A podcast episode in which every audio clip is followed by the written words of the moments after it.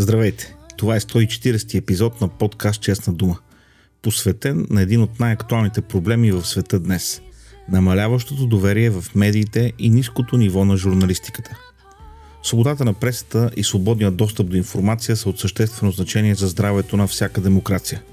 Въпреки това, в последните години сме свидетели на значителен спад в доверието към медиите и журналистиката като цяло. Много хора са скептични към това, което четат, гледат и слушат и са склонни да се отказват от традиционните източници на информация в полза на альтернативни медии и социалните мрежи, а по някой път дори и подкасти. В този епизод ще разгледам някои от причините за намаляващото доверие в медиите, ниското ниво на журналистиката и кризата в тази сфера. Това е важно, защото води до загуба на качество на информацията. Благодаря ви, че слушате подкаста. Продължаваме след малко музика.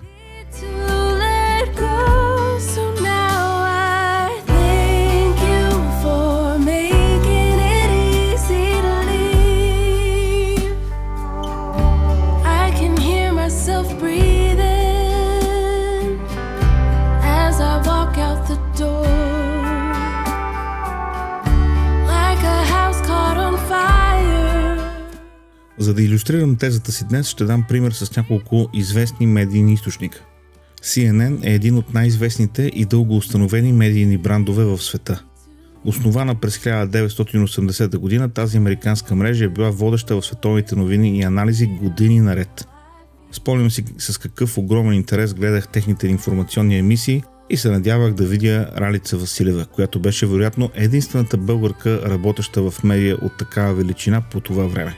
Въпреки това, през последните години CNN изпитва значителен спад в своя рейтинг и доверие.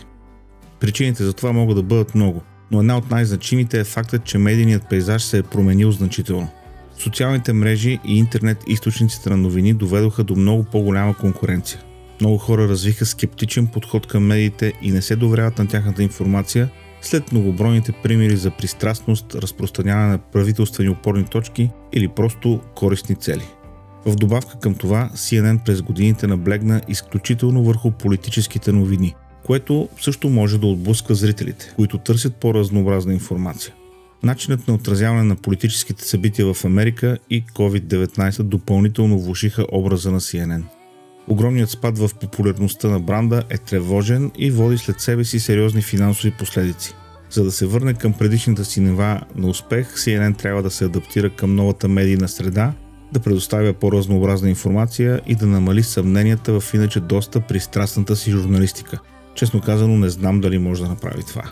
А последните проучвания са много тъжни за CNN. Резултатите в най-гледаното време са средно 383 000 зрители и каналът завършва на 21 място сред основните кабелни телевизии в Америка. Но по-големият проблем на CNN идва в ключовата аудитория на възраст между 25 и 54 години – където мрежата завършва с най-малката си аудитория в прайм тайма за повече от 30 години. В часовете от 8 до 11 вечерта CNN има само 84 000 зрители сред ключовата аудитория, в сравнение, например, с 219 000 за Fox News. Почти три пъти повече. Последният път, когато аудиторията на CNN в прайм тайм е била толкова ниска, е на 30 септември 1991 година. Водещите на CNN не успяват да спечелят зрителите, а в един от вечерните сегменти напоследък CNN излъчва поредица от специални програми и така наречени Town Hall Meetings или срещи или политически предавания, в които демократ 99% от случаите се среща с хора, които му задават въпроси. Е, явно това не работи. Да не казвам, че има ютубери и подкастъри с повече зрители на вечер и от CNN и от Fox News. И понеже си говорим за криза в доверието в медиите, нека ви дам пример от нощи. Интервю на журналист от BBC с Илон Мъск. Журналистът казва Откакто поехте Twitter, виждам повече съдържание с реч на омразата. Мъск пита Може ли да ми дадете пример за такива твитове? Журналиста не може, после обяснява, че не си бил проверявал фида от няколко седмици, след това казва, че имало някаква организация, която дава такава информация и накрая казва, ама да минем към следващата тема. Тоест прави твърдение, което не може да подкрепи, даже и с един твит, после се оказва, че го е бил чел някъде и по този начин се губи достоверността.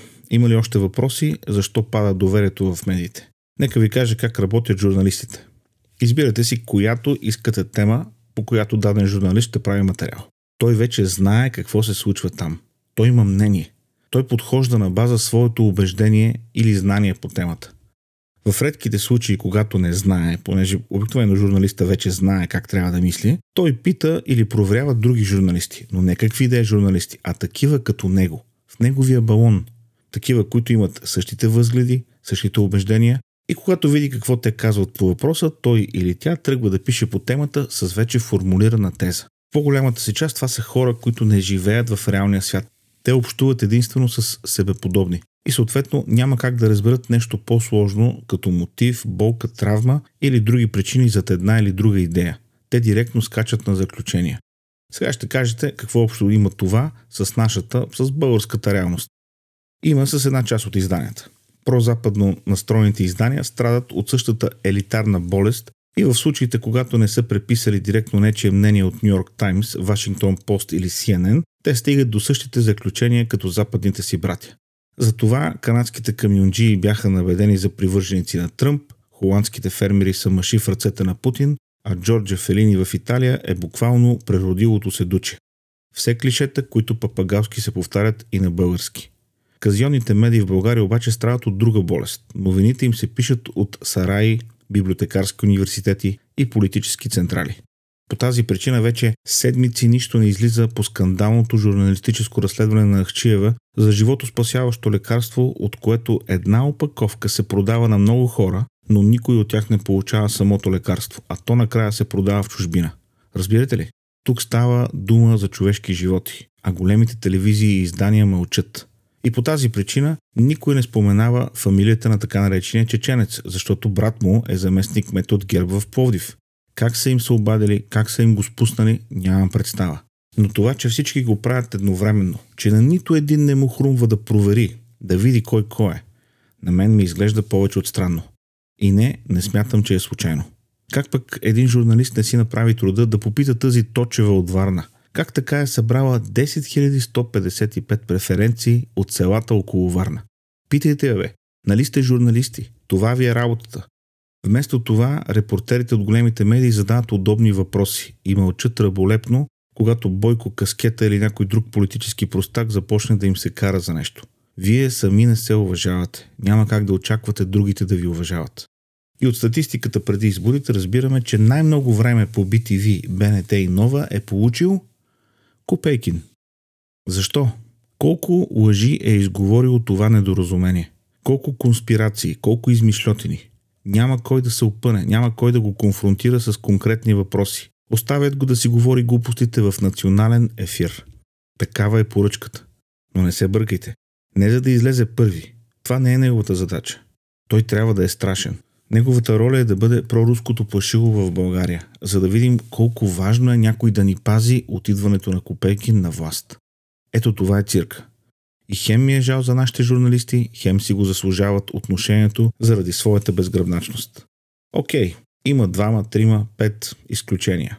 Но масата са слуги на мафията. И сигурно си имат добри причини. Трябва да се яде, имам семейство да храня, нямам избор, ако не съм аз, някой друг ще прави същото и други подобни. Нямат гръбнак. И за това ни пробутват тези глупости. За това няма сериозни въпроси и затова повечето интервюта с политици минават под диктовката на самите политици. Резултатите на последните ни избори са атестация и за качеството на медийната ни среда. Имаме свобода на словото, но това не означава, че казаното от всяко куко трябва да се излъчва по новините. И като хвърлим в микса и разните му безумни реалити формати, и медийната чалга среда е завършена. Докато търпим да ни заливат с тази помия, няма как да се оплакваме, че ни се повръща. Това е медийната реалност. Медиите не работят за копеки. Или пък не. Работят за тези, които го бутат напред, за да плаши избирателите. Все пак не забравяйте, че Възраждане имат към 300 000 гласа на тези избори. Това са 2,5-3 квартала в София. Медиите в България продължават да бъдат удобен и постоянен партньор на статуквото и по този начин правят всяка промяна много по-трудна. А имаше време, когато националната телевизия излъчваше цял ден син екран, защото беше в стачка. А Томислав Русев не си тръгваше от Дарик, въпреки че имаше бомбена заплаха. Тези времена вече ги няма. Трябва да се ориентираме в новата обстановка. Толкова за днес. Благодаря ви за това, че изслушахте този епизод на подкаст Честна дума. Да ви напомня да се абонирате за подкаста в Apple Podcast, Google Podcast, Spotify и въобще всички по-големи подкаст платформи. Разбира се, съдържанието може да намерите и в YouTube канала на подкаста, а връзка към PayPal акаунта може да намерите на честнадума.com. Там е и връзката към плейлистата в Spotify с музиката от всички епизоди. Внимавайте какво гледате, внимавайте кого слушате и винаги проверявайте своите източници на информация. До следващата седмица.